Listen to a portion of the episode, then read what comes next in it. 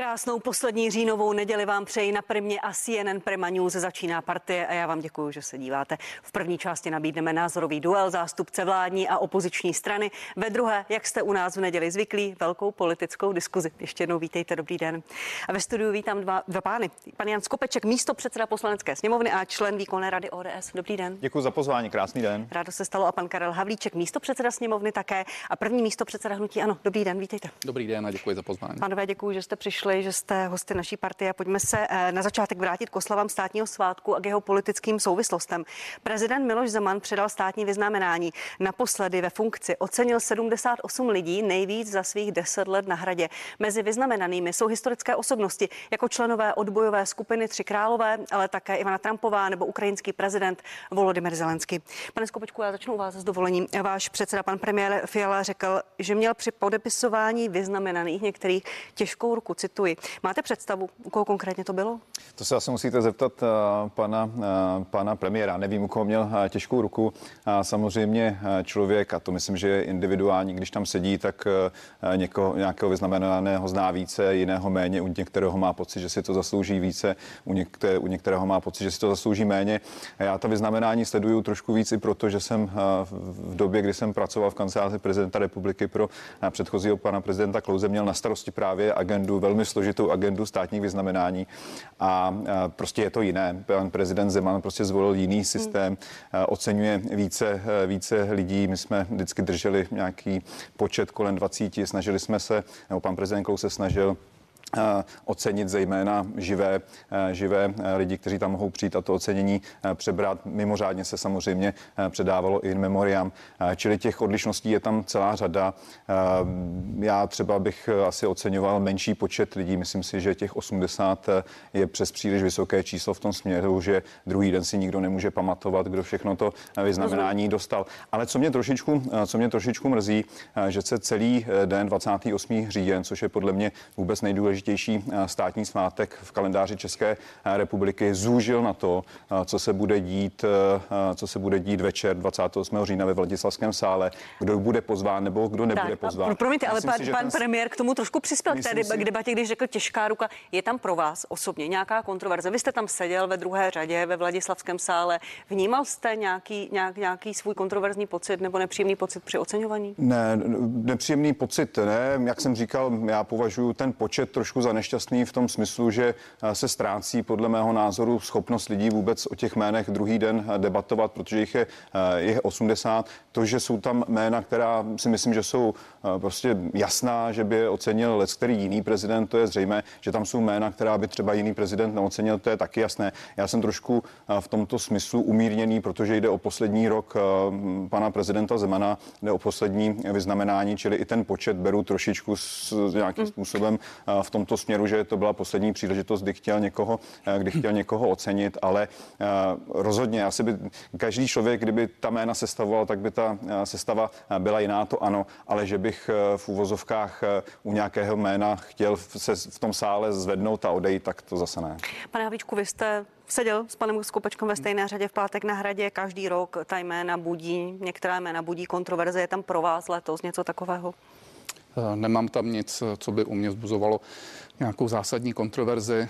To, že tam bylo více lidí, jsem vnímal do určité míry jako součást i toho, že je to poslední oceňování pana prezidenta Zemana, takže to asi bylo částečně i pochopitelné a jinak si myslím, že to bylo důstojné a že to mělo slušnou úroveň. To, že nebyli pozvaní někteří vysocí, vysocí ústavní činitelé, paní předsedkyně Poslanecké sněmovny, pozvánku snad nedostala ani předseda Ústavního soudu a ministr zahraničí Lipavský, to je pro vás důstojné jak ten státní svátek? Mě to mrzí, mrzí mě to obou straně, podle mého názoru pan prezident mohl mít o něco více nadhledu a měl pozvat z mého pohledu všechny ústavní činitele, nehledě na to, jestli někdo v minulosti odmítnul či neodmítnul. Na druhou stranu odmítnutí považuji za akt určité hysterie a pokud se někdo vymluvil na to, že zrovna neměl čas nebo byl někde jinde, tak to považuji za akt přezíravosti, takže to je asi můj pohled. U vás, pane Skopečku, který ten pohled převažuje, že, že pan prezident neprojevil dostatečnou míru nějakého nadhledu, nebo, nebo ti, ti, co odmítli přijít? Je, je já, to, si myslím, že, že, já si myslím, že státní svátek a, a i ten večer, i to předávání státních vyznamenání prostě není osobním, osobní schůzkou, osobní akcí, osobní událostí pana prezidenta, jako jsou třeba jeho narozeniny. Na narozeniny nech, oslavu narození nechci pozve skutečně jen přátelé. Tady vystupuje jako prezident České republiky. My jako poslanci vláda musíme respektovat to, že prezident republiky byl zvolen a třeba, že se nám nelíbí některé jeho názory nebo některé jeho chování, tak ho respektujeme jako prezidenta republiky. Prezident republiky by měl naopak respektovat další ústavní činitele, přestože třeba s jejich názory na některé věci nebo s jejich chováním nesouhlasí. Čili myslím si, že více nadhledu ze strany pana prezidenta tam být mělo. Není to jeho soukromá akce. A to odmítání, pozvánku, těch, po, odmítání, tu pozvánku, těch pozvánek. Tu pozvánku měl rozeslat všem. To odmítání pozvánek mě také nepřijde šťastné. Myslím si, že když už se člověk rozhodne na ten státní svátek nejít a je to plné právo kohokoliv, tak si na druhou stranu z toho nemá dělat pro mě trošku lacinou P R, P R akci. Pojďme ještě je, jeden možná detail ke státním vyznamenáním, protože podle zákona o státních vyznamenáních sto padesát sedm devadesát čtyři je sbírky může parlament doživotně propůjčit řád Bílého lva končícímu prezidentovi. Mandát pana Miloše Zemana končí za sto padesát dní. Bude to mít vaši podporu? Pane Skopečku. O tom jsem skutečně v tuhle tu chvíli, v tuhle chvíli nepřemýšlel, nevím. Zasloužil by si to pan prezident? Tak bývá zvykem, že, že předchozí prezidenti vyznamenání, vyznamenání poté obdrželi, vlastně dostal i předchozí prezident. Ale on ho dostal až potom od Miloše Zemana, ne na základě potom, rozhodnutí obou komor až, parlamentu. Až potom od, od Miloše Zemana. Nevím, na to fakt nemám, nemám silný názor. Já jsem k, celoživotně k politikovi Miloši Zemanovi velmi kritický ve smyslu toho, že levicový celý život jako premiér, jako předseda sněmovny. Na straně druhé zase se nechci přidávat k nějaké, k nějaké hejtovací kampani vůči němu. A na to to teď skutečně nemám silný názor. Myslím si, že bude potřebovat, budeme potřebovat ještě chvíli času. Ty emoce i z některých kroků prezidenta Zemana jsou dneska příliš, příliš horké na to, abychom toto měli diskutovat. Nechme tomu čas. Za chvíli panu prezidentovi Zemanovi končí mandát. Přijde prezident jiný. Třeba i to hodnocení té éry Miloše Zemana bude trošičku objektivnější s nějakým odstupem. Vy na to máte, pane místopředsedo Havlíčku, už nějaký názor? V zásadě asi podobný. Já myslím, že to by nemělo být o tom, kdo je jak politicky vyhraněný, jestli souhlasí více nebo méně, ale pan prezident Zeman, i přesto, že s tím mnozí nemusí souhlasit, tak odsloužil České republice posledních třicet let, ať už jako předseda parlamentu, ať už jako významný koaliční opoziční politik a nakonec jako prezident. A z tohohle úhlu pohledu bych se na to díval. Asi jeho roli více rozsoudí historie. A nepochybně příští prezident se musí rozhodnout, jestli hmm. tady bude pokračovat v těch šlépějích svých předchůdců a uh, bude dodržovat v úvozovkách tu tradici. Já si přiznám, že to ani nevím, že ta tradice takhle je.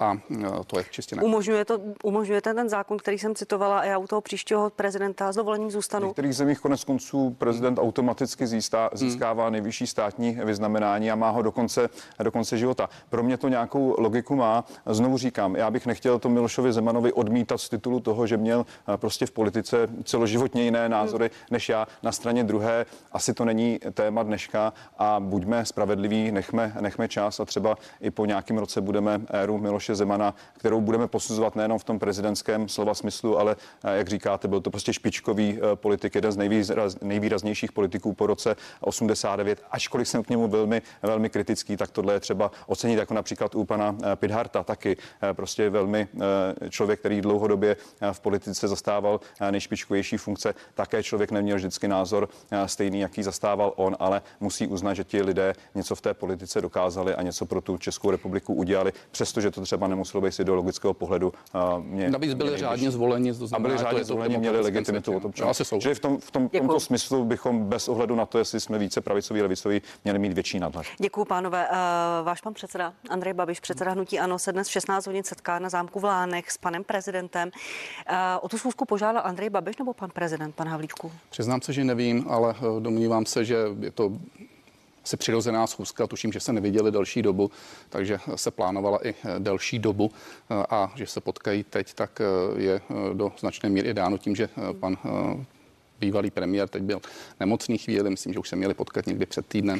Rozumím. Ale... A jde pan Babiš panu prezidentovi říct, že ho chce nahradit, nebo se jde rozloučit? Obě ty informace běhají v tom veřejném prostoru, obě jsou možné.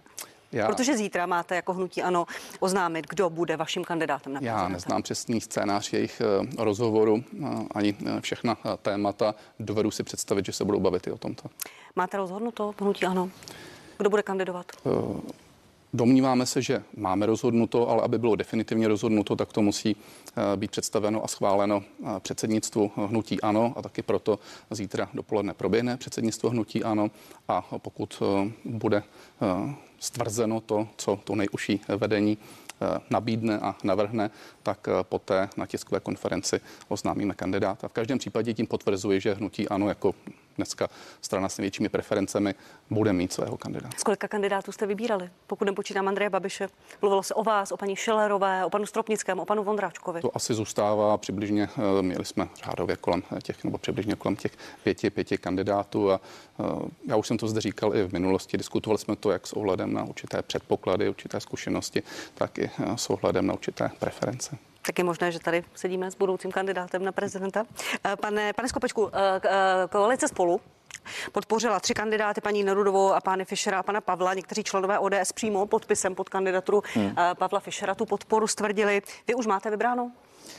Nemám ještě, nemám ještě vybráno, já si počkám. Podle mého názoru bude dost důležité, jak se rozhodne, rozhodne i pan předseda Babiš. Já bych skoro, kdybych měl sázet, tak bych tipnul, že do toho půjde, že mu moc jiného nezbývá. V té opozici mu to moc nejde, do sněmovny moc nechodí, moc vidět není oproti období, kdy byl premiérem.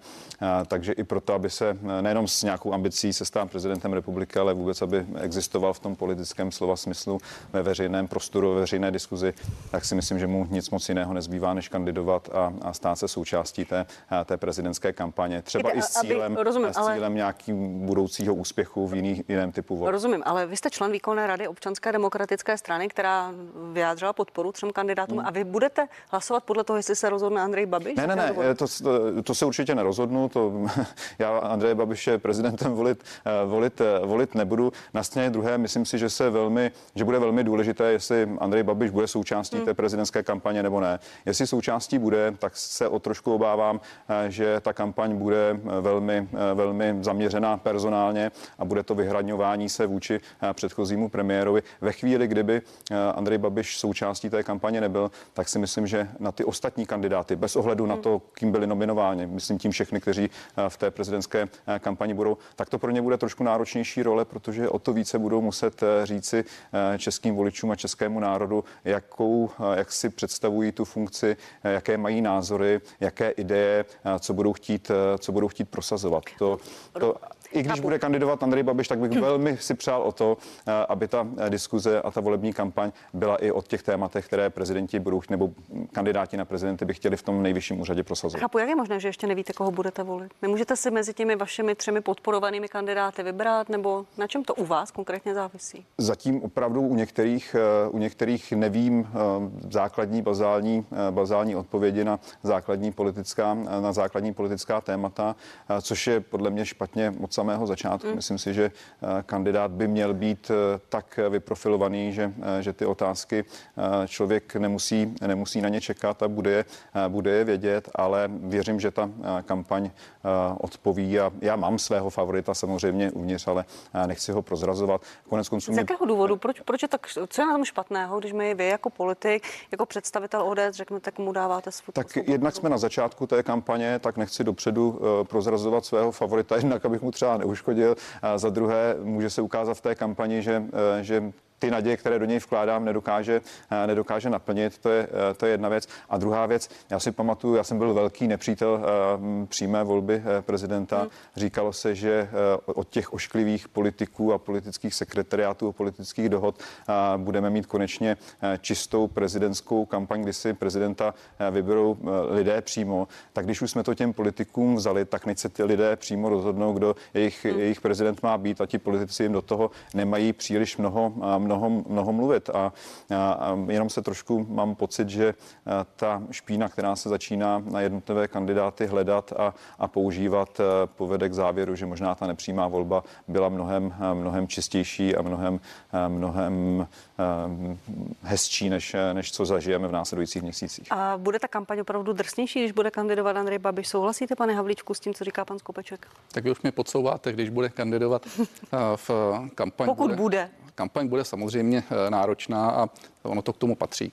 Já tady úplně nejsem příznivcem té parlamentní volby, tak jako třeba pan místopředseda, a myslím, že je docela férové, když se to volí tímto způsobem. Přece jenom je to něco jiného u nás, prezident, než když se volí vláda, respektive když jsou parlamentní volby, a myslím si, že i tomu může odpovídat to, že je to tady na bázi jiného modelu.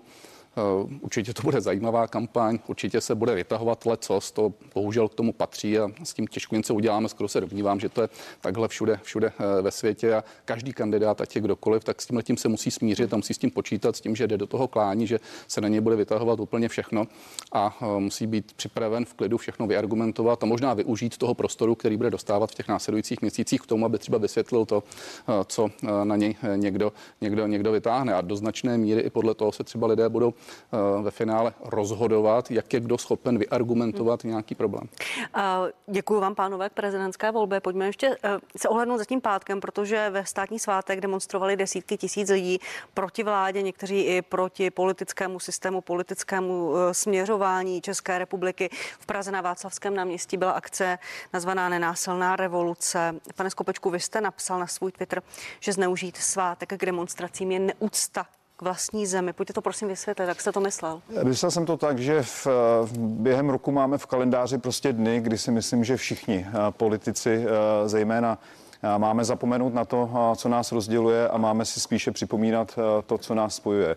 A, a já věřím to, že, politici, tam že ať občané. Jsme třeba my tady dva, máme na leco z té politice jiné názory a dokážeme se o tom pohádat a argumentovat, tak některé věci nás spojují. Myslím si, že nás spojuje úcta prostě k vlastní zemi, k vlastnímu národu, spojuje nás úcta k těm, kteří naši samostatnost vybojovali, spojuje nás úcta k lidem, jako je Tomáš Garrigue Masaryk, ale i další muži dvacátého osmého října, Kramář, Rašín, které prostě chceme toho dvacátého osmého října, října připomenout a říci si, že máme všichni v České republice něco společného, že vycházíme ze společné historie.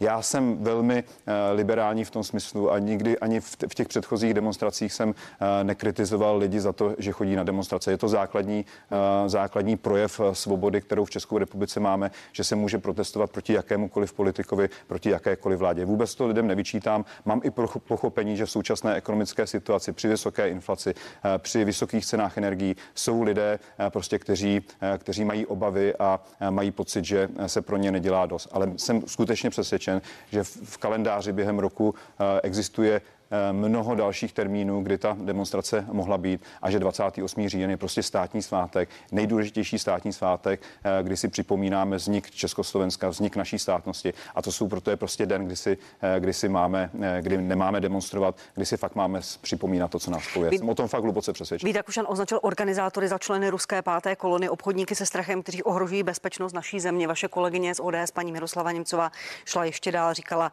napsala, našinci plivli na státní svátek, která je která vznikla s ideou svobody. Ruští parchanti žijící v Česku se oklepali a rozk- rozkládají naši společnost. Jak vy smýšlíte o těch organizátorech a o těch lidech, kteří přišli? Já se přiznám, že jsem životopis těch organizátorů nějak zvlášť nestudoval, nicméně mám informace, že to jsou často opravdu, dovolte mi to, podivní lidé, kteří, kteří preferují to, aby Česká republika vystoupila z, z institucí, které nám které garantují naši, naši bezpečnost, které určují naši zahraničně politickou orientaci.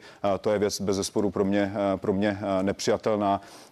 A, a ale vůči těm lidem, vůči těm jednotlivcům, kteří tam přijdou třeba z obav z ekonomického vývoje, proti těm, proti těm bych nic ostrého neříkal. To jsou prostě lidé, kteří mají obavy, se kterými je potřeba mluvit, kterým je potřeba vysvětlovat tu stávající situaci, kterým je potřeba i vysvětlovat, že to, co často ti, kteří vystupují na těch demonstracích a nabízejí jako jednoduchá řešení, hmm. že to žádná řešení nejsou, že jsou to, že to je občas cesta do slepé uličky, nebo dokonce návrat někam, kam jsme po, podle mého názoru názoru, kam už nechceme po roce osmdesát devět patřit nebo mířit. Děkuji, pane místopředsedo Havlíčku. Jak vy uh, smýšlíte o těch organizátorech této demonstrace? Na sedmnáctého listopadu plánují další a o lidech, kteří uh, je přicházejí podporovat. Já ty demonstrátory moc uh, neznám, ale pro mě je uh, daleko důležitější, jak smýšlejí ti, kteří tam přijdou na tu demonstraci, než ti, kteří organizují. Lze předpokládat, že těch demonstrací bude přibývat a uh, že ji budou svolávat různí lidé, ale to neznamená, že ti, kteří tam přijdou, smýšlí stejně jako ti, kteří je svolávají. Ti lidé tam chodí velmi často, aniž by přesně věděli, kdo je zatím, kdo to organizuje, protože jsou frustrovaní, protože jsou naštvaní, protože jsou možná zklamaní. To je, promiňte, to je argument, který uh, jste používali po té první velké mm-hmm. demonstraci třetího září, ale když jsem tu, tuto demonstraci v, neděl, v pátek poslouchala, tak tam zaznívaly silné řeči o zastavení ředění národa, volání po míru. Padala tam silná protiukrajinská rétorika, narrativ, že máme s Ruskem jednat, spolupracovat. Mělo to bouřlivý poplesk. Potlesk. Opravdu uh, máme věřit tomu, že jsou to lidé, kteří jsou jenom vystrašení, vyděšení, nebo chtějí prostě změnu kurzu? No, pokud to jsou už statisíce lidí v různých městech hmm. České republiky, kteří tam chodí, tak celá bezpečně to nejsou lidé, kteří by byli pouze proputinovsky ražení. My žijeme ve svobodné zemi. Já jsem si zažil demonstrace ještě v době předrevoluční, bylo mi dvacet, hmm. když byla revoluce, a když jsme chodili na demonstrace, tak jsme měli obrovský strach, protože v lepším případě nás postříkali vodou na Václaváku v těch posledních letech osmdesátých let, v horším případě nám hrozilo, že nás vyhodí ze školy, anebo že třeba naše rodiče vyhodí z práce. A já jsem hrozně rád, že můžeme dneska kdokoliv se rozhodne demonstrovat za cokoliv. A to je podle mě známka demokracie, známka, jo, známka svobody. A mně se hrozně nelíbí to, že se automaticky nálepkují tito lidé. To je znak určité přezíravosti. Já můžu vyjádřit nesouhlas s tím, kdo to svolává. Budiš, to je v pořádku. Ale nálepkovat lidi, že to jsou proruští švábové, protože jsou zklamaní, frustrovaní, naštvaní, protože někam jdou, to je podle mého názoru neskutečné a je to, je to znak arogance a určitého elitářství. A ono to bohužel uh, u této vlády bohužel se začíná stávat hmm. zvykem nejenom v té oblasti demonstrací, ale všimněte si, že to je i v oblasti energetiky. Kdo chtěl levnější energie, uh, velmi často je pasován jako někoho, kdo je automaticky pro ruský hmm. plyn a pro vazbu na Rusku. A vrcholem všeho bylo, kdy jeden z členů koalice dokonce, dokonce řekl to, že kdo je pro Green Deal, tak je pro, v, proti Green Dealu, tak je pro Putina. To považuji za něco úplně šíleného. Nechme ty lidi vyjádřit své názory. Bez zesporu, ať lidé vyjadřují své názory, ale pojďme, a to bych se opravdu chtěl pana místopředsedy zeptat, jestli považuje uh, za vhodné uh, jakékoliv demonstrace proti, jak, jak, proti jakékoliv vládě, ať už by to byla v České republice jakékoliv vláda, směřovat na dvacátého osmého října, kdy si máme připomínat vznik Československa a kdy i my politici máme prostě uh, spíš ukazovat to, co nás spojuje, a připomínat státníky, kteří, kteří naši státnost vybojovali, legionáře a další bezejmenné hrdiny, díky kterým dneska žijeme v České republice a třeba i mluvíme, mluvíme česky. Tak jestli považujete za vhodné, že se takováto demonstrace svolává na dvacátého osmého října. To si myslím, že bychom mohli spolu souhlasit, že nechť demonstrují druhý den, třetí den, mně to je úplně jedno, ale ten dvacátý osmý říjen má být vyhrazen pro něco jiného. A snad se shodneme na tom, že jestli jsou tam provolová, prova, jestli se je tam voláno k tomu, aby Česká republika vystoupila z NATO, jestli jsou tam lidé, kteří fandí Putinovi, tak doufám, že i tohle jsme schopni odsoudit, ať už, ať už to byl kdokoliv, ať už to byli lidé, kteří stáli na tom pódiu, nebo lidé, kteří měli podobné transparenty mezi, mezi lidmi. Ne, v, tom si, v tom si rozumíme. V, já nejsem proti tomu, aby jsme vystoupili z NATO, už vůbec ne, aby jsme vystoupili z Evropské unie. Ale to se tam často, ano, to se tam já, často provolává. Ano, já jenom bráním té svobodě toho svolat demonstraci, byť má někdo úplně odlišný e, názor. To je i na prostě dvacátého osmého října. Druhá věc je, jestli to má být dvacátého osmého. Kdybych já měl cokoliv svolávat, asi bych to určitě neudělal na dvacátého osmého října. Na druhou stranu i v dobách předrevolučních, pokud se nepletu, tak dvacátého osmého října se chodívávalo demonstrovat. Samozřejmě byla to jiná doba, jiná, jiná situace. To, ale to já tím srovnávám. Já tím jenom, ano, já tím srovnával uh, ne, já tím jenom demonstrace říkám proti totalitnímu systému před rokem osmdesát devět s demonstracemi ve svobodné zemi. My relativně bohaté, ne, ale víte, v čem mířím? Problémy, ale kde všichni souhlas, máme, máme souhlas, ale já jenom mířím k tomu, a aby jsme, aby jsme nesklouzli k tomu, že budeme někomu zakazovat demonstraci, to nikdo, že to je zrovna dvacátého osmého. Ne... Můžeme se bavit o tom, jestli je to více nebo méně vhodné, souhlas, ale ne to, že by tam neměla být a že bychom mu zakázali. Já, já teda neznám někoho, kdo by chtěl uh, aspoň z demokratického spektra, ať už opozičního nebo, nebo koaličního, kdo by chtěl komukoliv zakazovat demonstrovat. Hmm. Nic takového z naší strany, uh, z mé strany už vůbec ne, nezaznělo a nezaznívá.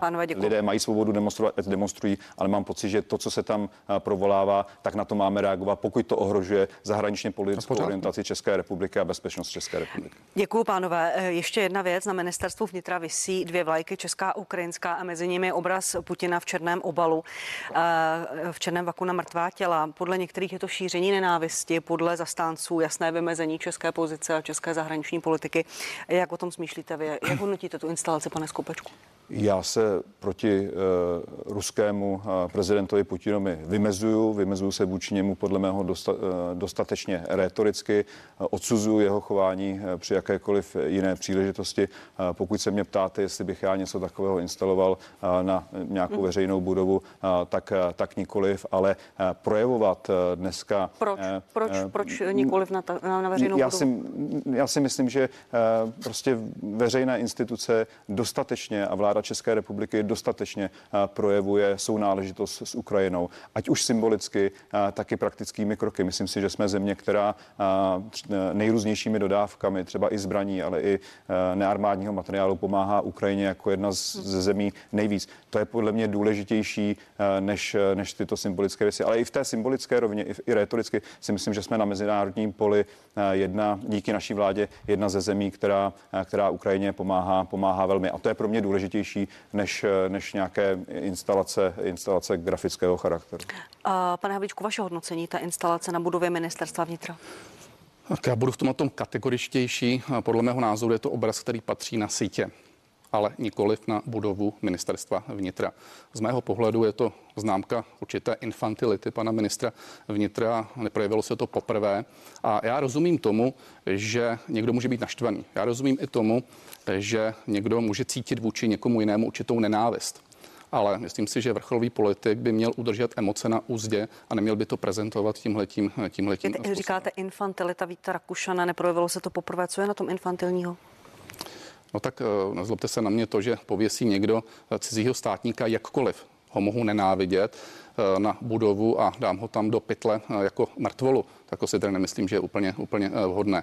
Já si myslím, že jsou jiné nástroje, jakým tu se mohu vyjádřit, a dokonce si myslím, že musí vyjádřit jiným způsobem svůj nesouhlas. Od toho má zde celý aparát a popravdě řečeno i Česká republika jasně vyjádřila svůj postoj, už jako koalice, tak jako opozice, ale tohle to se mi skutečně zdá něco, co je za hranou. A znovu říkám, to je na sociální sítě, kde mohou dávat všichni lajky a může se tomu někdo nad tím poznášet, někdo na to může nadávat, někdo s tím může souhlasit, ale toto je ministr vnitra, abychom si rozuměli. A to je to, co mě na tom vadí. Pane Skopečku, zastanete se pana Rakušana. Byť sám teda říkáte, že sám byste takto nejednal, já, tak vám dám prostor k reakci. Že, já myslím, že uh, pan ministr vnitra Rakušan je natolik silným uh, politikem, že se dokáže, uh, že se dokáže uh, ten krok obhájit sám. Já jsem prostě svůj názor řekl. Já jsem přesvědčen, že musíme i v symbolické i rétorické rovině, nejenom vedle té materiální, uh, Ukrajině vyjadřovat, uh, vyjadřovat podporu uh, na straně druhé. Já možná nerozumím uh, dost pí. Abych, abych to docenil, ale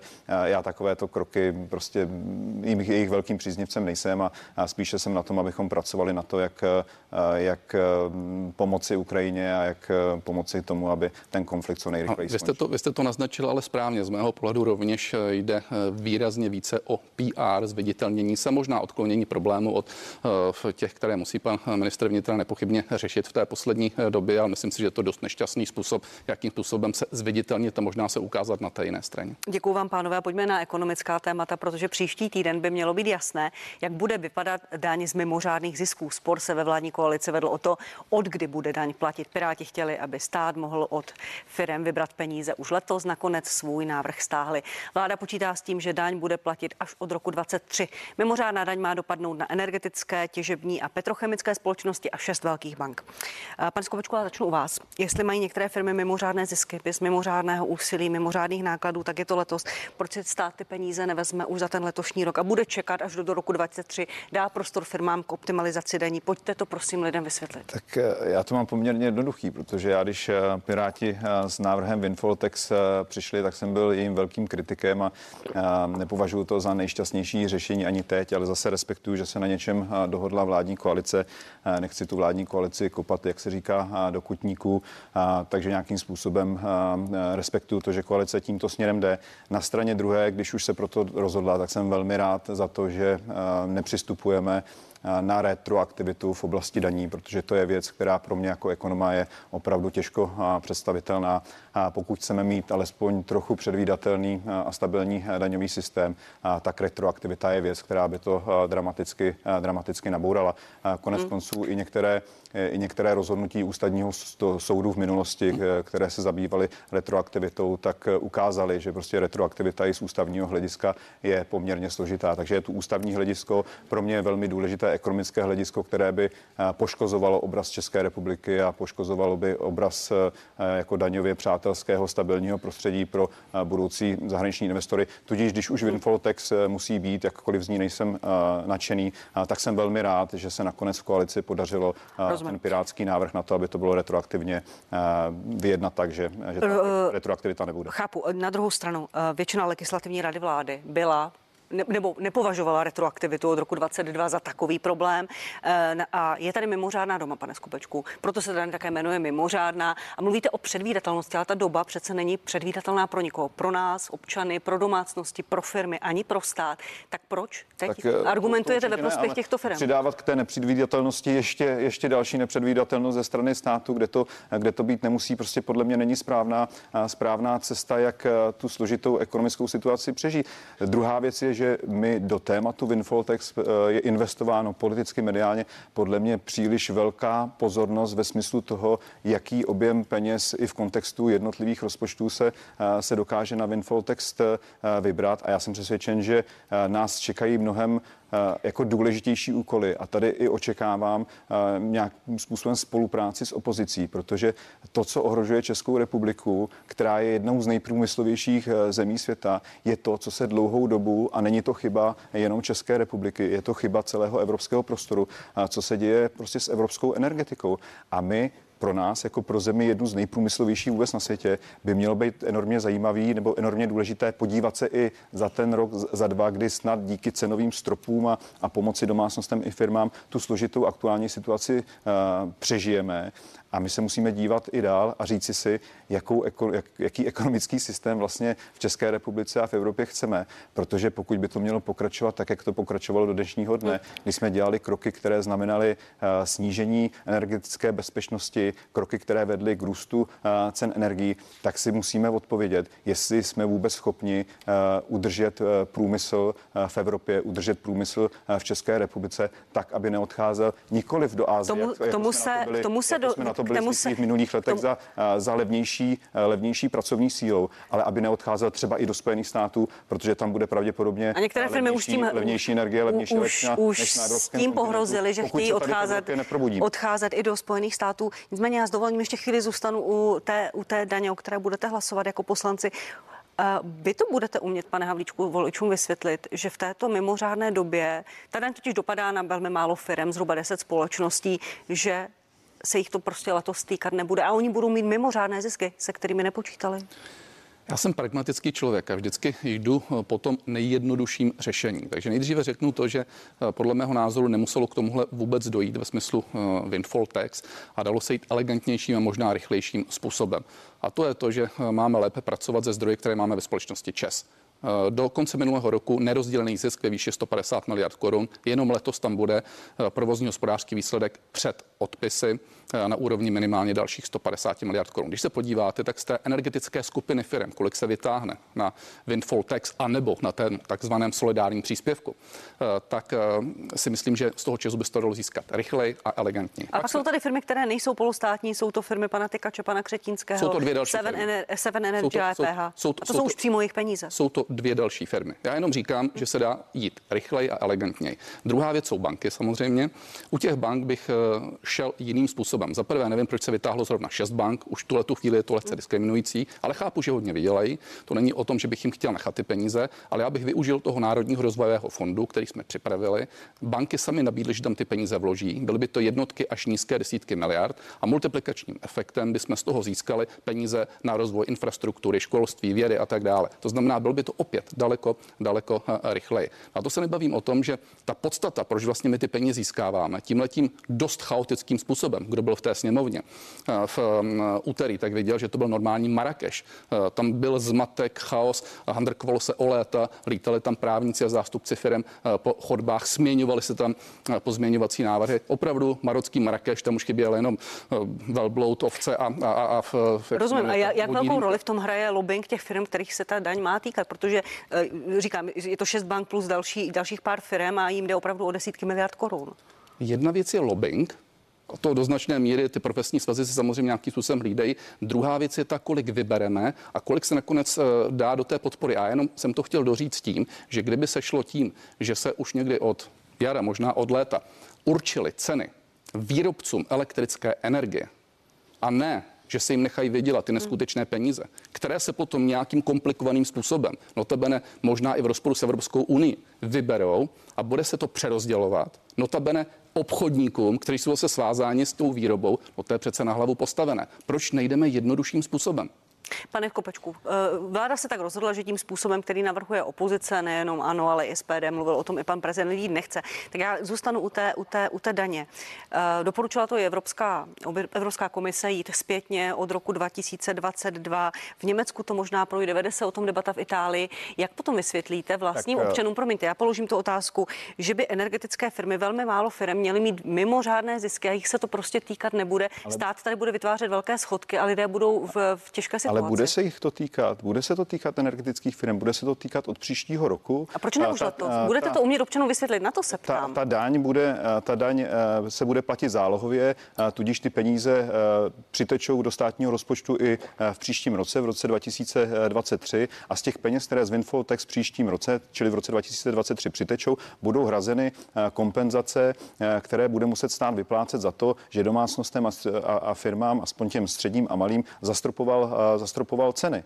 Takže lidé o nic nepřijdou, lidé mají zastropované ceny, lidé a firmy budou platit menší ceny za energii, než by odpovídalo tržním podmínkám a bude to hrazeno z příjmů z windfall tax, které díky tomu, že se budou platit zálohově, budou do státního rozpočtu přitečou už, už v příštím roce. Ale otázka je také, do jaké míry chceme vyšťavit formou daní jak bankovní sektor, tak energetický. Jestli, a myslím si, že... Oni mají opravdu nadměrné zisky, se kterými si, sami ty firmy nepočítaly. Si uvědomujeme, že cenový strop je opatření, kterým přežijeme jednu, dvě topné nebo energetické sezony. Všem je jasné, že tady budou muset být velmi výrazné investice do energetického sektoru. V případě ČEZu se všichni shodneme, že chceme, aby byly budovány další zdroje jaderné, jaderné energie. Představa, že si vezmeme z té firmy všechno, co ta firma má, všechny zisky, které generuje, všechny prostředky, které má k dispozici. Přene, a nejde jenom o ČEZ, jde, jde o soukromé, jde o soukromé pak společnosti. Pak se budeme dívat na to, že ta společnost, že ta společnost prostě nemá finance na to, aby třeba budovala jaderné elektrárny, které budeme v budoucnu velmi, velmi výrazně pokračovat. Tak si myslím, že to je špatná cesta. Takže zase nevi, jako nedívejme se na to, co získáme do, do státního rozpočtu a nemaximalizujme tu částku do té míry, že ohrozíme třeba možnost, aby ty firmy dál investovaly do rozvoje energetických zdrojů a energetické sítě v České republice, což po té zkušenosti, kterou snad dneska máme, je zřejmé, že ty investice tam budou muset být výrazně vyšší, než jak na jaké jsme byli v minulosti zvyklí. Promiňte, ale promiňte, pan, toho, počkejte, pane Skopečku, počkejte. Ro, rozumím, ale tady nejde jenom o ČEZ, jde o soukromé firmy a o jejich čisté ale, zisky, které jsou nadměrné. Jasně, tak mě tě... zajímá, jestli opravdu věříte tomu, že od roku dvacet tři, pokud ta daň bude platit až příští rok, se nestane to, že ty firmy prostě optimalizují své daně a nevybere stát to, co to, co voličům slibuje. To byla součást mých připomínek, kdy jsme na začátku tu windfall tax debatovali. Já jsem říkal a varoval jsem, že představa, že od těch firm vybereme všechno, co si, co si windfall tax naplánujeme, poměrně lichá, protože to samozřejmě povede ty firmy k daňové optimalizace. Ale nejenom u ČEZ, i u, tí, u, u těch ener, ostatních energetických firm přece chceme, aby ty firmy investovaly do dalších energetických zdrojů, do svých technologií. My jsme dneska, my jsme si v minulosti, my jsme si v minulosti řekli, že cokoliv, kdokoliv pálí uhlí, který taky je zločinec. No dneska nejenom v České republice, ale v Německu. Podívejte se, kolik dneska energie Německo vyrábí z uhlí a kolik, jakým způsobem znovu rozdělili uhelné elektrárny. My jsme dneska velmi rádi, že tu vůbec takové společnosti jsou, přestože jim bylo v posledních letech říkáno, do ničeho neinvestujte, nic nekupujte, uhlí prostě v Evropě i v České republice skončí. No všichni jsme dneska šťastní, že tu bylo, zbylo pár investorů, kteří prostě ty uhelné elektrárny nezastavili, protože bychom dneska měli dramatický, dramatický problém s tím vůbec nějakou energii našim domácnostem a na, našim firmám a, a, a, zabezpečit. Čili já rozumím tomu a i já souhlasím s tím, že v takto do, mimořádné době je potřeba, aby se ta odvětví, kde jsou ty zisky dneska skutečně, já říkám nadprůměrné, neříkám nezasloužené, to je podle mě hloupé slovo, nadprůměrné, tak jsem přesvědčen, že je potřeba, aby tyto odvětví byly solidární s českým rozpočtem a s českými daňovými poplatníky. Jsem přesvědčen, že windfall tax to od příštího roku, od roku dva tisíce dvacet tři zajistí, ale velmi varuju před tím, abychom bez jakékoliv úvahy maximalizovali částku, kterou z těchto firm dostaneme, protože já si nepřeji, abychom dostali na kolena bankovní systém. Já si nepřeji, abychom dostali na kolena energetické firmy tím, že vybereme o, o, nějakou, o nějakou balík miliard víc a pak ty firmy nebudou fungovat. Zdravý, ziskový bankovní sektor, to nám prostě závidí celá řada dnes i západních zemí. Ten bankovní sektor se velmi dobře choval v době covidu. Vzpomeňme si na úvěrová moratoria. Podívejme se, jakým způsobem plní největší banky, že jsou na prvních příčkách těch, kteří platí největší daně v průběhu dlouhé historie, co se týče daně z příjmu právnických osob. Tak já jenom prosím, abychom k tomu byli féroví a neoznačovali energetický sektor a bankovní za nějaké zlé kapitalisty, kteří tady vytváří nějaké nepřiměřené zisky. Ve větším problému budeme, až se budeme bavit o tom, že bankovní sektor je ve ztrátě a má ztrátu. Buďme rádi za to, že je ziskový. Děkuji, pane Havlíčku, pojďte reagovat. Vy jste chtěl reagovat na slova pana Skopečka. Ten problém je, že my na to jdeme hrozně komplikovaně. My nejdřív necháme vydělat peníze, včetně ty výrobce té elektrické energie, místo toho, aby jsme v roce už dva tisíce dvacet dva do toho zasáhli. A kdyby se to řídilo tím, co jsme říkali, pane místopředsedo, aby se určily ceny výrobcům, podobně jako to třeba udělali v té Francii, tak dneska jsme nemuseli řešit ty gigantické zisky. A poté je zdaníme a pak to budeme nějak rozdělovat. U toho bankovního sektoru tam na to nemá bezprostřední vliv vláda, ale díky centrální bance, která zvedala úrokové sazby a jsou dneska jedny z nejvyšších v Evropské unie na úrovni sedm procent, tak to mimo jiné znamenalo to, že ty banky vydělají v roce dva tisíce dvacet dva neuvěřitelné peníze. I zde jsme měli být náročnější a tvrdší a s těmi bankami jednat o tom, že už se měli dávno dát ty peníze do toho národního rozvojového fondu. Proč jste to nedělali? Protože ten plán byl už za vaší vlády. Hmm. Ale my jsme dostali licenci v polovičce roku ne, ne, dva tisíce dvacet jedna. Ne, ne, ne. V říjnu byly volby a v tu chvíli už nedomluvíte nic. To znamená, ne, ne. to není otázka, že se musí bezprostředně něco udělat v tom daném týdnu nebo měsíci. To je o tom, že byl připraven a byl připraven pro nějakou mimořádnou příležitost, anebo i pro běžné investování. A ta mimořádná příležitost nastala. A jenom vyčítám to, že se s tím, že se s tím nepracovalo. Ale důležité je to, co zde padlo. Já zdaleka nejsem takový optimista toho, kolik se tam vybere peněz. Protože pravda je ta, že teď to půjde zálohově, čili půjde se vůči ziskům z roku dva tisíce dvacet dva, což budou velké zisky. Ale co nastane? Ty firmy se zoptimalizují nepochybně rok dva tisíce dvacet tři a finále bude takové, že se jim ty peníze budou částečně vracet. To znamená, bude to de facto určitá půjčka státu od těchto subjektů. A to si myslím, že není správně. My jsme z nich ty peníze měli získat regulérní cestou a to tím, že jsme měli využít mimořádné situace na trhu s elektřinou a na trhu s plynem, podobně jako to máme dneska u tepla, kde je věcně usměrňovaná cena tepla, ta se měla určit a na určitou dobu, třeba roku nebo dvou, jsme měli s tímhletím kalkulovat. Ale to, co se dneska děje, notabene, že se to řeší přílepkem a že se to ještě vyšperkuje tím, že úplně v závěru toho jednání, jako třešnička na dortu, se udělá to, že se navrhne v to, že z toho ne vypustíme, ale že ulevíme hazardnímu průmyslu, to znamená, že mu snížíme daň z třicet pět na dvacet tři. Notabene víme, že se jedná o jednu firmu a víme, že nás to bude stát pět miliard korun, nebo dokonce sedm miliard korun v horizontu pěti let, no tak to považuji za naprosto šílené. Nechám vás reagovat, pane Skopečku, možná pojďte, pojďte postupně, vy jste vyjadřoval silný nesouhlas, ale od konce ten pozměňovací návrh vašeho kolegy pana Bendy, který se týká loterií. Tak pokud mám dobré informace, tak tam, tam je problém, že loterie jsou zdaněny stejně jako ten nejtvrdší hazard. Upozorňoval na to i ústavní soud. Uvidíme, povede se, povede se o tom debata. A znovu myslím si, že to není to nejzásadnější, nejpalčivější téma. Ale je to symbol. Které, je to symbol. Které, ale, ale symbol špatně nastavené daně, daně v minulosti. Prostě z, z loterie se udělala stejná, stejné zlo jako v uvozovkách ten nejtvrdší bankomat a naopak třeba kurzové sázky mají nižší sazbu, takže tam spíš to bylo o tom, která lobby v minulosti, v minulosti u vás, když jste, když jste to měli, vyhrála, když jste to měli, když jste to měli, když jste to měli na starosti vy, vyhrála, protože logiku to z nějakých jako zdravotně bezpečnostních důvodů ve smyslu tomu, jak lidé mohou nebo nemohou podlehnout na závislosti na, na hazardu, tak tu logiku úplně takovéto nastavení sazeb, sazeb nemělo. Myslím si, že by se mělo postupovat tak, že ty nejnebezpečnější hry jsou, hm. jsou zdaněny nejvíc a ty, ty méně nebezpečné. My máme už méně, posledních třicet zhruba vteřin. Nejsem, nejsem, o symboliku, nejsem odborník na závislosti. V téhle té ale... mimořádné době jo, se uleví hazardu. A to je to, co ty lidé nepochopí. Ne, hazardu, se velmi, hazardu se velmi podmínky zpřísnily a v rámci toho zpřísňování se podle mého názoru neudělal dobrý krok v tom, že není dobře rozlišena míra nebezpečnosti jednotlivých typů her, kterou se snaží kolega, kolega nějakým způsobem napravit hmm. i na základě, na základě poznatků ústavního soudu. Povedeme o tom diskuzi, nevidím na tom zcela nic mimořádného. Není to žádná, žádný pardon hazardu nebo snaha ho nějakým způsobem zpřístupňovat. Pánové, děkuji. Napravovat nějakou podmínku. Ale děkuji. Já jsem se chtěl, já poslední jsem věta, pane Skopečku, opravdu z časových důvodů končíme. Kolega nám za, za, za, navrhuje zastropovat ceny u výrobce. To není možné, protože ta energie je prodávána dopředu na několik let, no, čili to opatření, které on navrhuje, možné není. Národní rozvojový, Národní rozvojový fond, to už jsme tu přece měli za Andreje Babiše, který říkal, že se dohodl s bankami na tom, že budou dobrovolně přispívat k tomu. Pánové, podívejme se, co pánové, děkuju. Tuto debatu, tuto debatu tady nevedeme poprvé ani naposled. Navrhujete to samé. Jan Skopeček a Karel Havlíček, pánové, děkuju, že jste tady byli. Nashledanou. Díky, hezký den. A vám, milí diváci, díky, že se díváte a snad se dívat budete na C N N Prima News. Za chvíli pokračujeme velkou politickou diskuzí. Budu se na vás těšit.